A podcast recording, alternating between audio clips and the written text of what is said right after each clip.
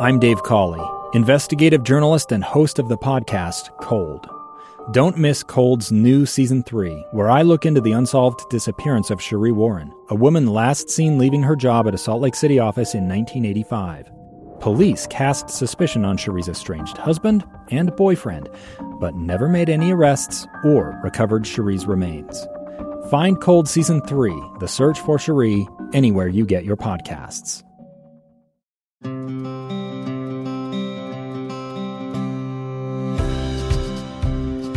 Welcome to another episode of Relentlessly Resilient, where real people share their real stories of the struggles they've faced and the tools they've found to still live their best lives. I'm Jenny Taylor. And I'm Michelle Scharf.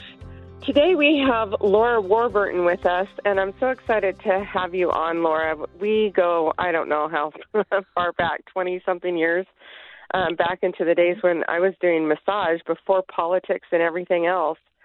And I'm so excited to have you on here. It's unfortunate for the topic that we're going to be talking to today, but you have definitely shown resilience through uh, going through what you, have gone through, losing your sweet Hannah. Um, tell us about Live Hannah's Hope. Tell us about the organization and tell us about your daughter Hannah. So, you know, as you're talking, Michelle, um, you know, the tears well up, the emotion comes up, and it occurs to me very clearly that resilience doesn't mean we don't hurt. Resilience means we move through and to find a better path because of whatever has happened. So that's how Live Hannah's Hope was started. Friends started to literally hound me after Hannah died. I could barely function. And people were like, You've got to do something. You've got to, because I was reaching out. I was being honest about it. I was talking about it. And Michelle, you know, in our world at that time, in the world of politics, whatever you presented yourself as, it was important. And so I had to make a decision was I going to pretend to be something I wasn't, just to keep up images? And after she died, I decided I was going to be honest because that was part of what she did. She kept up images and was afraid to tell her friends what was really happening. And her friends have since told me over and over again had we known what she was going through, had we understood, we had known what to do, we would have done it. And that's the greatest regret of people that have someone to die of suicide is they think they could have done something. So Live Hannah's Hope was started out of because of. So I had a relative at the viewing say, don't do what ifs because what ifs are trying to change the past and you can't do that. That's painful. And she said, do because of. So that's what we did, and that's why Live Hannah Hope exists, is because of what we went through, what we've learned, what we can accomplish in helping other people to avoid that pain, to avoid having to live through suicide, to avoid wanting to kill yourself. I mean, having ideation, suicidal ideation, is torture. It's absolute torture.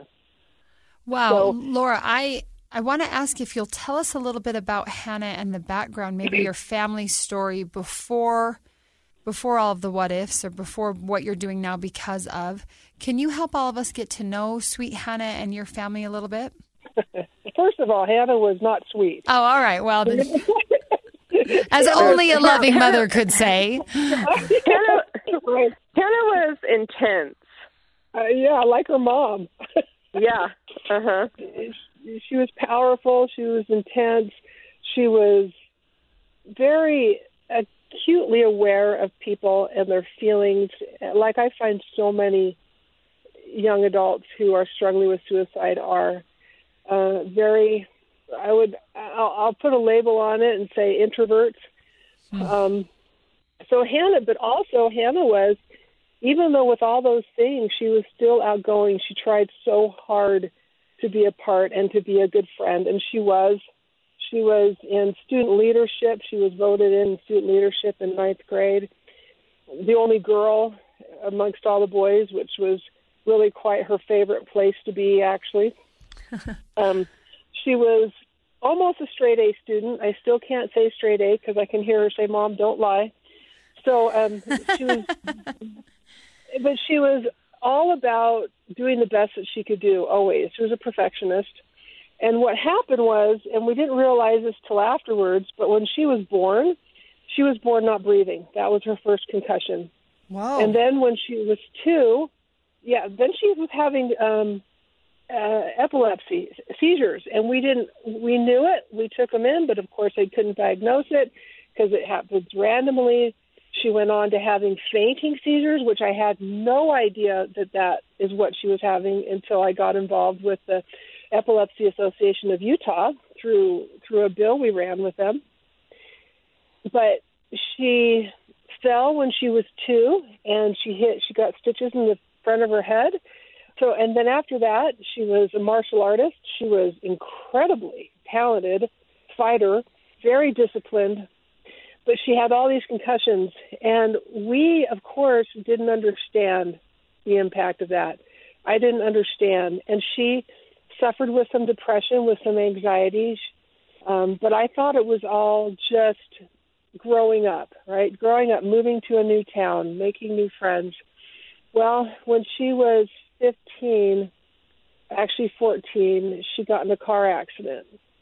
And 18 months later, and through 18 months of watching her change her entire personality, she couldn't do it anymore and she was gone. She ended her pain. She obviously did not see any other way out.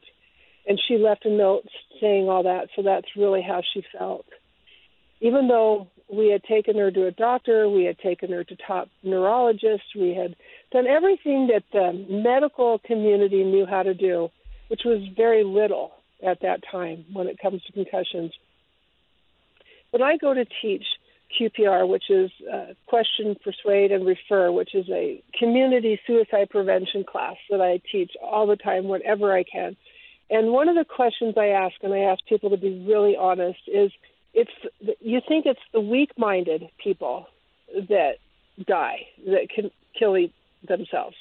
And I get some honest people, especially the older folks, will raise their hands and say, "Yeah," and that is simply not the case. It is really not the case. Matter of fact, it takes so much to live when you're in that state. You want to go, and and it takes just so much to live. So Hannah was. I always thought she was going to be my lawyer. I was hoping for a lawyer. Well, that's not going to happen. but smart, talented, feisty little girl, my only girl. Oh, I'm so sorry. I, you know, I, I remember the day that she passed, and um, it was really jarring. It was jarring for me on a personal level because I also had children the same age as Hannah, or around the same age, and one in particular who was struggling at the time with drug use and depression and was self medicating. You know, it's a constant fear and worry, and it's so upsetting when you have a friend that's going through this and yet you're also kind of concerned and and we don't have a lot of resources we just don't have a lot of resources or information for parents on like what to do it almost seems like a packet should come home from the school saying like in junior high school like these are the struggles these are the signs to look out for and these are some tips or or things that you can do if you believe your child is in, is struggling. I Where agree. else are we going to get that information from? My website. I was just going to Yeah. say, wait a second, ladies. I think that's what Laura can teach us today. Let's. Yeah, Yeah. my my website. That's exactly Michelle. That's exactly why I put everything into a website. Um, not necessarily to just remember Hannah, although that helps, but to get people resources. And uh, let me tell you a secret.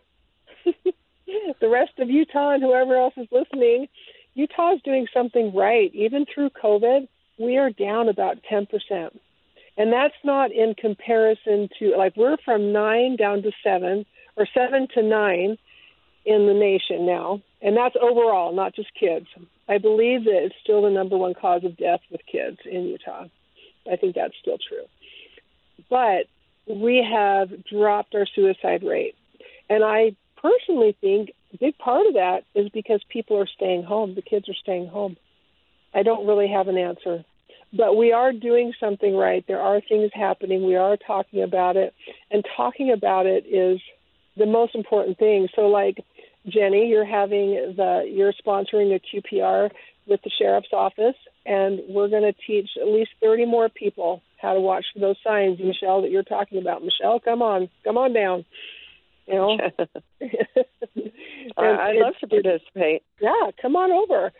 So, yeah. you know, it's there's a lot of people in Utah doing that. A lot of people. It's it's always a team. We know this. It's never one person. So, you're right, Michelle. Resources. One of the things they're doing in the schools in Davis County is especially on top of it. Way more on top of it than any other county I've ever seen. And the state knows that too. But they're teaching mindfulness in schools. They're teaching learning to breathe, which is a teenage mindfulness course, which I'm certified in. It's a beautiful program teaching kids just to be still and to allow those painful thoughts to scroll by like the, the clouds if need be. You know, we don't have to attach to every thought that we think. We don't have to ruminate on everything. So there's a lot of good things. You know, you bring that up, and that's a, um, we've been interviewing quite a few people about suicide recently, and it seems to me like that it begins with the thought. Mm. So it begins with a thought, and then it, it seems like these people have ruminated on that thought, and then it just continued to grow and grow and grow and get more and more complex and more and more difficult to push aside. You know, one of the things that came to me, and Michelle, you know about this, is the work of Byron Katie, uh, what oh, she yeah. does in, in inquiry. And so to be able to take a thought that we're just convinced that we're right about, because we all want to be right, and question it, if it's bringing any kind of pain to us, then we can question that thought and find the truth of the matter. You know, is it true? Can I absolutely know that it's true? What happens when I believe that thought? How am I ruminating on it? How is it making me feel? What's going on? What would happen if I couldn't even believe that thought? And then you turn it around. So that's another beautiful skill I guess got to teach to a group of junior high kids. Hey Laura, yeah, can I mm-hmm. I'm I'm wondering if you I'm fascinated by all of the work that you're doing and the training and the different techniques that you're you're able to share with other people. Did you know those before you lost Hannah or is this part of what you've learned because of what happened with her? because of. Okay. I didn't. I ruminated just like her. I taught her everything that she did. I kept up appearances. She kept up appearances. I changed because Hannah wanted to change. I wow. did. And I, yeah, does that make sense? That makes perfect sense. I'm wondering if we can take a quick break and come back. If it's not too personal or painful, which I know it will be both, so I'm sorry for even asking. Can you walk us through a little of the aftermath right after Hannah died and and that transition from that personal grief and despair and turning it into this this new life that you're living this new mission of of training and helping people to understand and have these harder conversations. Would you be okay to share with us some of that personal journey of your grief after she died? Yeah absolutely. All right we'll take a quick break and we'll be right back.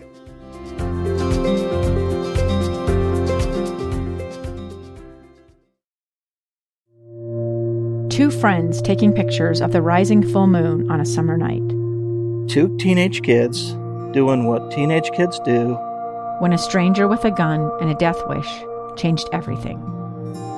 It was violent, it was senseless, and I will never understand it, I will never accept it. I'm Amy Donaldson, and unfortunately, we're all too familiar with stories about how violence shatters lives. But what we rarely see is how they are rebuilt in a new podcast, The Letter, we relive tragedy, but only so we can hear the rest of the story the struggle to reclaim lives, the realities of grief, and the possibilities of forgiveness. I believe in miracles. Sometimes I thought, there are no miracles. Yeah, there are, and this is a big one. Follow the letter at theletterpodcast.com or wherever you get your podcasts.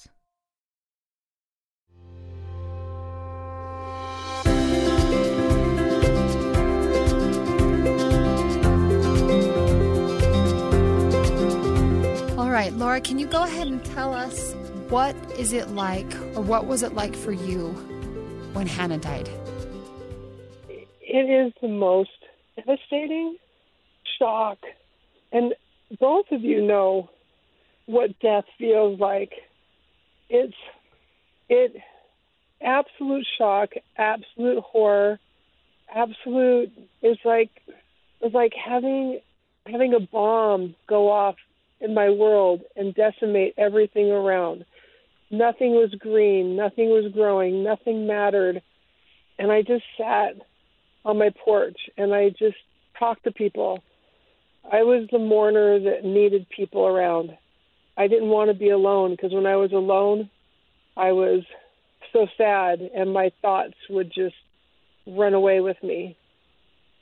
There were certain people that stepped up and just seemed to fit in, like Wade. I miss him. And he he kept on driving home. Laura, don't do what ifs. Don't do what ifs. But it, it's just, it's like you can't even believe. It's like it's not even real.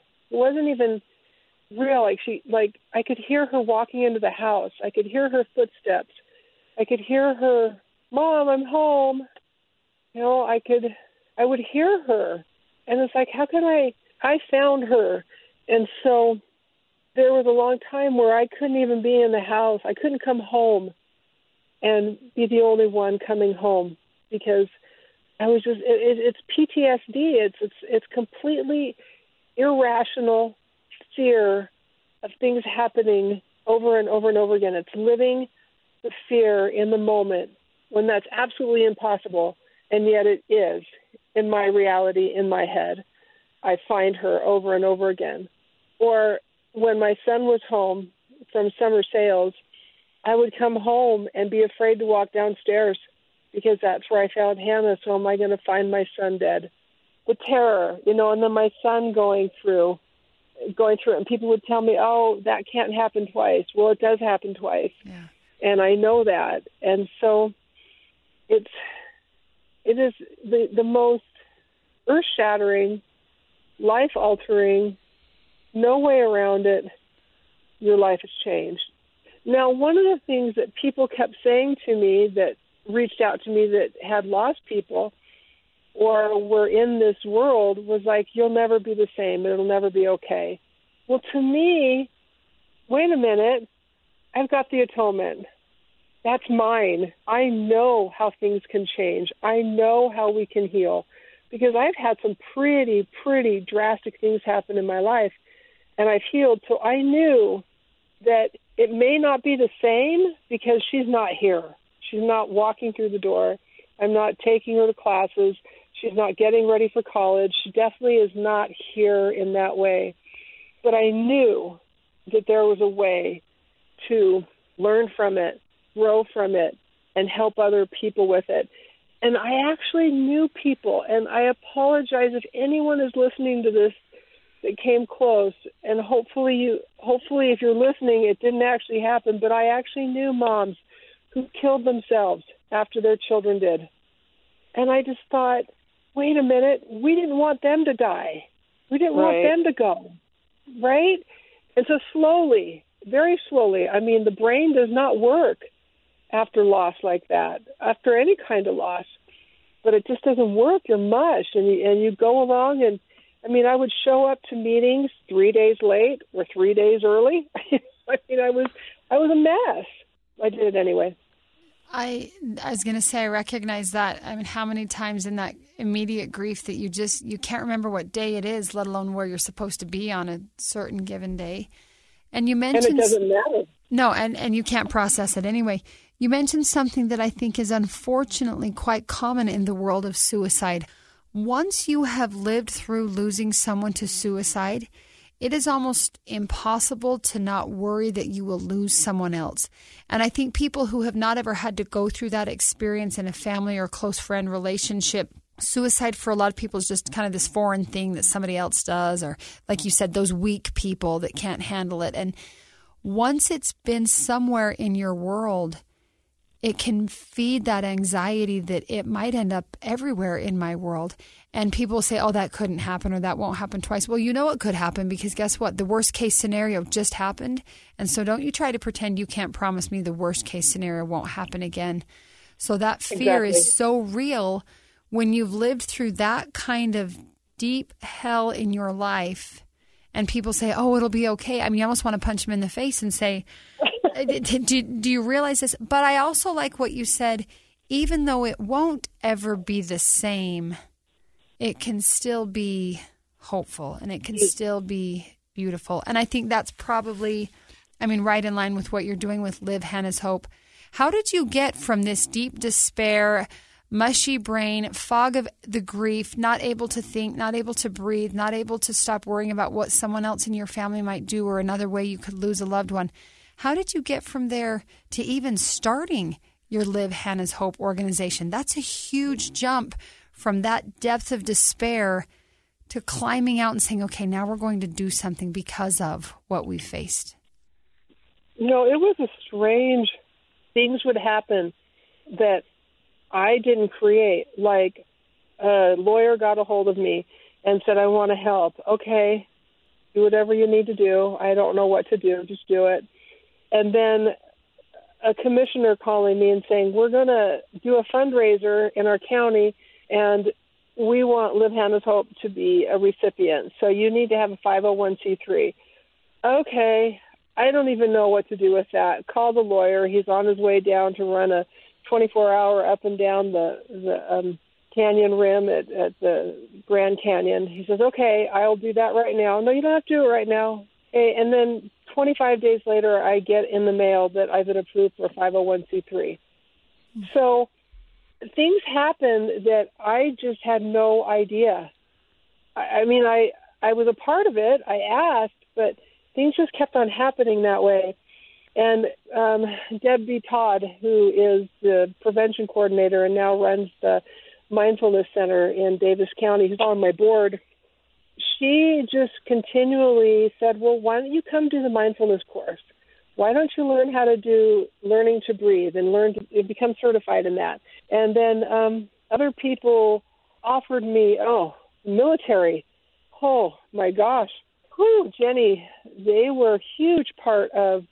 I had done so much for them as far as funding through the legislature and suicide prevention that they turned around and just took care of me in a way that was just amazing. And so they put me through courses and um, educated me. And so it was like the more I got educated, the more I did, the more I realized that everything I was experiencing, everything I was going through was healthy. And it was really, people tried to give me, I mean, I think I probably got a 100 books sent to me. You probably know what that's like. Matter of fact, I think I gave you a book. you sure did. yeah. So I, th- that was the only book I could read. None of the books even resonated with me. And I didn't even really try because I wanted to experience it. It was my grief. It was my daughter. This was sacred to me. No one, no one could tell me how to feel or what to do.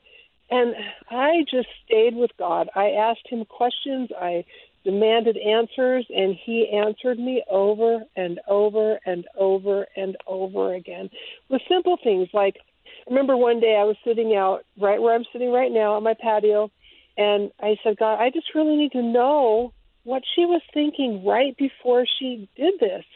I need to know. And girl walks down my street. She's lived next door to me for 15 years. She said, Laura, I have to tell you something. I've never shared this with you, but I was in the hospital and I tried to do the same thing to myself, and somebody found me. And I'm like, Hmm. really? The exact same thing that Hannah did? And you notice that I'm not mentioning means, and I'm not going to. It Sure. triggers people, so I'm not going to do that. And so, and I was like, okay, then what were you feeling at that very moment? She said, Laura, I just wanted my pain to end. I just wanted the pain to end. So I get answers like that, you know, and I, I recognize them. And, and it, every day it gets a little bit easier, a little bit easier.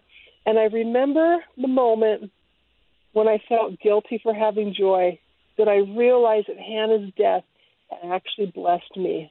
that was hard and beautiful and difficult and joyful. And it's still difficult to share that with people because most people don't understand. Yeah, Laura, I, I feel the same way. In fact, I found myself saying those very words not long ago when I was sharing some of my own grief journey. And I had to stop myself and say, I hate I hate the fact that I can say my life has been blessed because of my husband's death. I I feel that pain in your voice in saying the beautiful good that has come out of so much personal agony. But I, I applaud you and thank you for recognizing that and not being afraid to take that beauty and let it help somebody else. Yeah, yeah. I, th- I think that, that that's a common theme in death, and and even when John had cancer, I remember sharing, I think on a Facebook post that, and, and this was before he died, but that I never understood that you could experience both utter loss and sadness and joy at the same time. Yeah. That joy, the other side of that coin of joy, can be some real dark hurt, and yet there can be such joy too. And I, I think that nobody understands it unless you've lived it. Yeah. It's yeah, hard to find words. It is. It's hard, and and not everybody gets there. It's almost feels like a betrayal. And then you put someone like me who's out there in the public talking about suicide, and that's what we're trying to prevent, right? And I was talking mm-hmm. to a good friend the other day, and I said, I just can't get behind zero suicides because that's not going to happen. People are going to leave, and that's going to have to be okay eventually. Wow. Laura, let's yeah. take one more break, and then when we come back, teach us not only what resilience is to you, but some of the things you teach in your QPR classes. You mentioned some training through the military, you're working with school districts. I know we don't have enough time to get into depth on all of this, but come back and tell us and our listeners some resources, some of the basics, and where we can turn to get more information so that we can have these conversations and educate ourselves to hopefully help with that prevention effort. We'll be right back.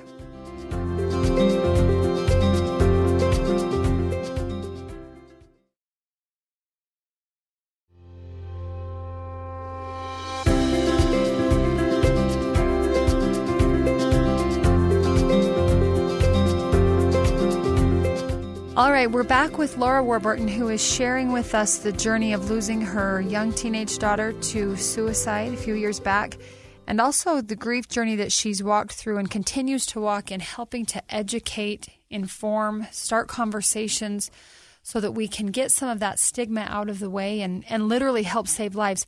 Laura, tell us about what you do in your training and interacting right now through Live, Live Hannah's Hope and also with your QPR classes and the things that you're offering to community members. Well, everything is free, first of all. And sometimes I have community partners that help provide booklets and so forth for the evidence based programs like QPR. And, you know, like the sheriff's office that will open up their doors anytime that I ask. And so anybody that wants to have a QPR class, you can arrange it. It can be 10 people, to be in your home.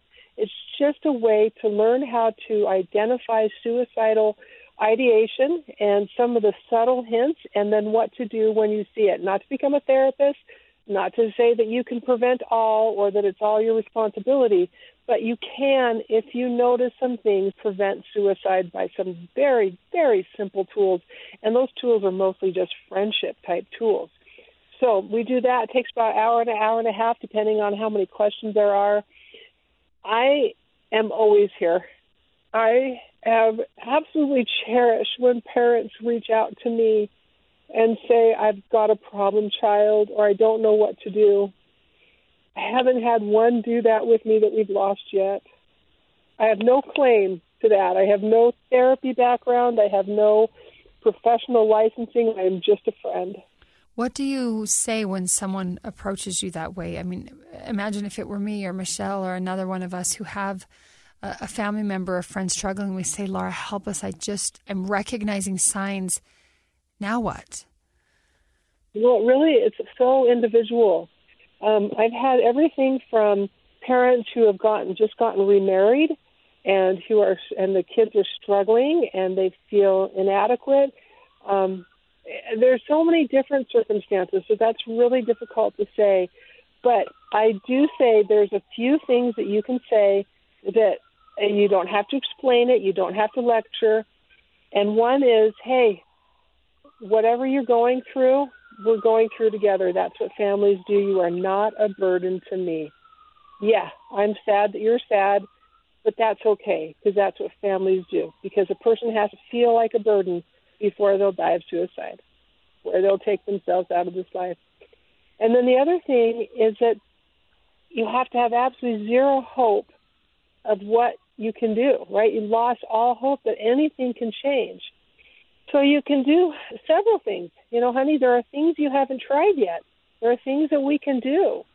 It's going to be okay. And sometimes it's just getting them through that first two or three days, a week, or whatever. You know, if someone's already attempted, you take them to the hospital.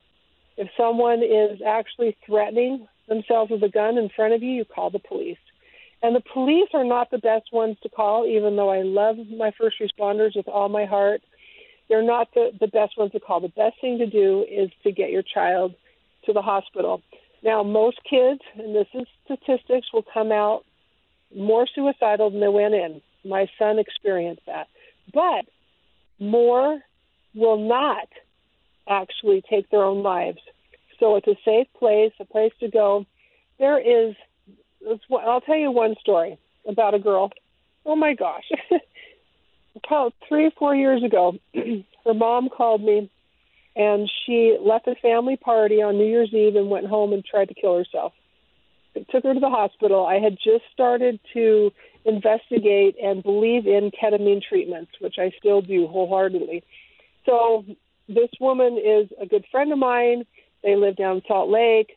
Um, they spent a week. I went to the hospital, visited with the daughter. The daughter and I were friends anyway, so that helped. Daughter came back, lived with me for um, close to six weeks, and did ketamine treatments. And she just got home from a mission and she's getting married in October. She is doing amazing. So, see, there are things like you probably didn't even know ketamine even existed, and that, was a possibility. So, giving somebody hope that things can change. Even saying, let's go out to breakfast in the morning. I've done that with a lot of kids. Let's go to breakfast. Let's talk in the morning. Let's do a Zoom meeting in the morning. Okay, that's hope. That's hope. That answer your question? Yeah, I love it. I'm just thinking I had a friend, your words, that's hope, that's hope, remind me of a conversation I had not long ago where someone described the definition of hope as just being able to look forward to something like okay we're going to go to breakfast in the morning there's something in the in the near future that's happening or or thinking of a goal or something that concept of hope is just so beautiful it, it is and yet i'm going to be really honest with you and tell you that i would like to get rid of that word eventually because hope means that right now is not okay oh wow what a powerful way to look at that right so faith. So faith that it's all going to work out for my good, that nothing happens to me, everything happens for me, that God loves me that much. Now, a lot of people can't be there yet, so hope is a bridge to that. But I want now, whatever now is, to be okay. That's my goal. But for myself, too. I want now to be good, to be that I'm so grateful with what is that I'm good. And I totally relate to that. And yet at the same time, you know, we all struggle. There's things that are really hard and situations that make us feel like all hope has been drained, that there isn't a better day ahead, or that this pain or this situation seems hopeless, that, that there's no way around it, that it's never going to be resolved. John used to say the only thing consistent in life is change and I, I think that that's where we have to turn our focus to is that, you know, we can get into situations that feel hopeless, but we have yeah. to really understand and know that the truth of what you just said, that all things are for our good. It may be a long time. I I don't know how losing John was for my good still. I accept it. Um, I hurt for my grandkids and my children that they don't have a father and a grandfather. I hurt for myself that I don't have my husband, but there has Yeah. still been beautiful moments that have come and a lot of growth that has come from the experience. You know, John and I were married young. We we lived a very real life and were full of passion and a lot of anger at times. And you know, I've shared with people at times that you know, cancer is a great teacher because it will teach you very quickly how certain things just don't really matter in the big scheme. I love that, Michelle. Um, yeah, you know, the the cancer will teach you really quickly that the little things of- life, the petty things, they just don't matter, and that the big focus is on I only have a limited time.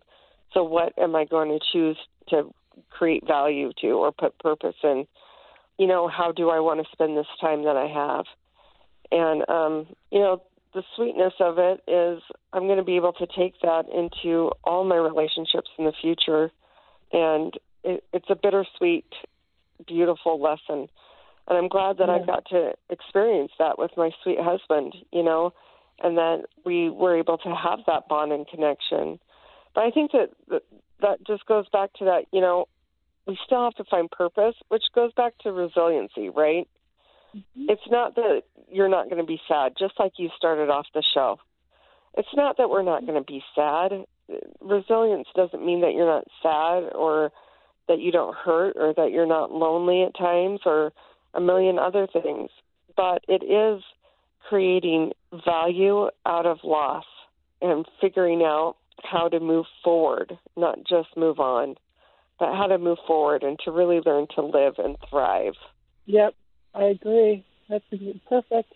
And I remember when I was going over Trapper's Loop and Chase was struggling, but he wasn't struggling too bad. And I was telling my friend that it was just getting easy enough that I missed, and I, I'll never say it again, but I missed the trauma because exactly what you said, Michelle. The trauma makes everything that's not important fall away. And Yeah. living in that importance, living in that truth of what is important is whew, powerful and sweet. It is. Laura, I'd love to know what else what else would you add to that definition of resilience or what you would hope people who are trying to build resilience in their lives would maybe focus on or understand? I think it it's a choice, but not always an easy choice.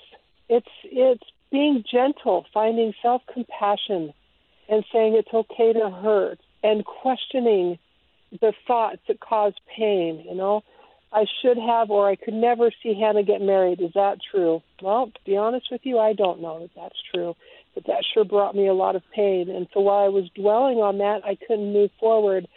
So it was just, it's a matter of seeking out truth. What is truth? To me, truth sets you free. I know that's a very religious statement, but it doesn't necessarily have to be. Just not stopping. Just keep going. Just keep questioning. Keep trying. Keep believing. And, and talk to people. Don't do this alone. Oh, heavens, do not do this alone. We need each other. We need each other. We do, and I I love I love that. We should close on that thought. Really, we're living in such a world where there's so much disconnect, and there's so mm-hmm. much division, and we really need to get back to. We don't have to agree with each other on everything, but we need to honor each other and be able to say, I get to have my ideas, my views, and you get to have yours. But there's things that we all want in humanity generally, and we should be working towards those things. Yeah, it's it's rough right now. It's really It rough is right rough. now. I agree. I just So- love that we need each other. I, I love that we can close on that, and I want to put that on a t shirt. I'm going to have a whole collection of t shirts from lessons I've learned through the wonderful guests we've had on this show. I, I hope our listeners are listening and getting ready for like a whole new wardrobe because that's true. We need each other. What is the definition of resilience? We need each other. Don't do this alone because you can't. So stop trying and you don't need to. So stop feeling like you've got to. Laura, we can't thank you enough for sharing so many tender feelings about Hannah and her story, but also not just for sharing with us today, but for what you're doing to help so many people like me and Michelle, like our listeners, like the students of your classes and the young people and parents, and just everyone you're helping, where you've taken this determination because of what you've been through to help others hopefully not ever have to go through that. Laura, where can we find you? Where can we learn more about Live Hannah's Hope? And especially, where can you guide us to get some of these resources? Do you have a website or something you can share? I do. It's Live Hannah's Hope, and it's two H's, so L I V E, Hannah's, H A N N A H S, Hope, H O P E dot org. LiveHannah'sHope dot org. All right. Well, thank you for all that you're willing to do and all that you've dedicated yourself to do to help so many people live Hannah's hope. Thank you, ladies. So, thank you for listening. To our listeners, we hope you like what you've heard today and that you'll find us on your favorite podcast platform. Give us a, a like, a rating, and a review. And please reach out to us if you or someone you know has a real life story that you're willing to share. We would love to share that with our listeners. Email us at rrpodcast at ksl.com or find us on Facebook at Relentlessly Resilient and on Instagram at Relentlessly Resilient Podcast remember whatever you do today, be kind. You have no idea the struggles others are dealing with in their own life. Have a great day. Amen.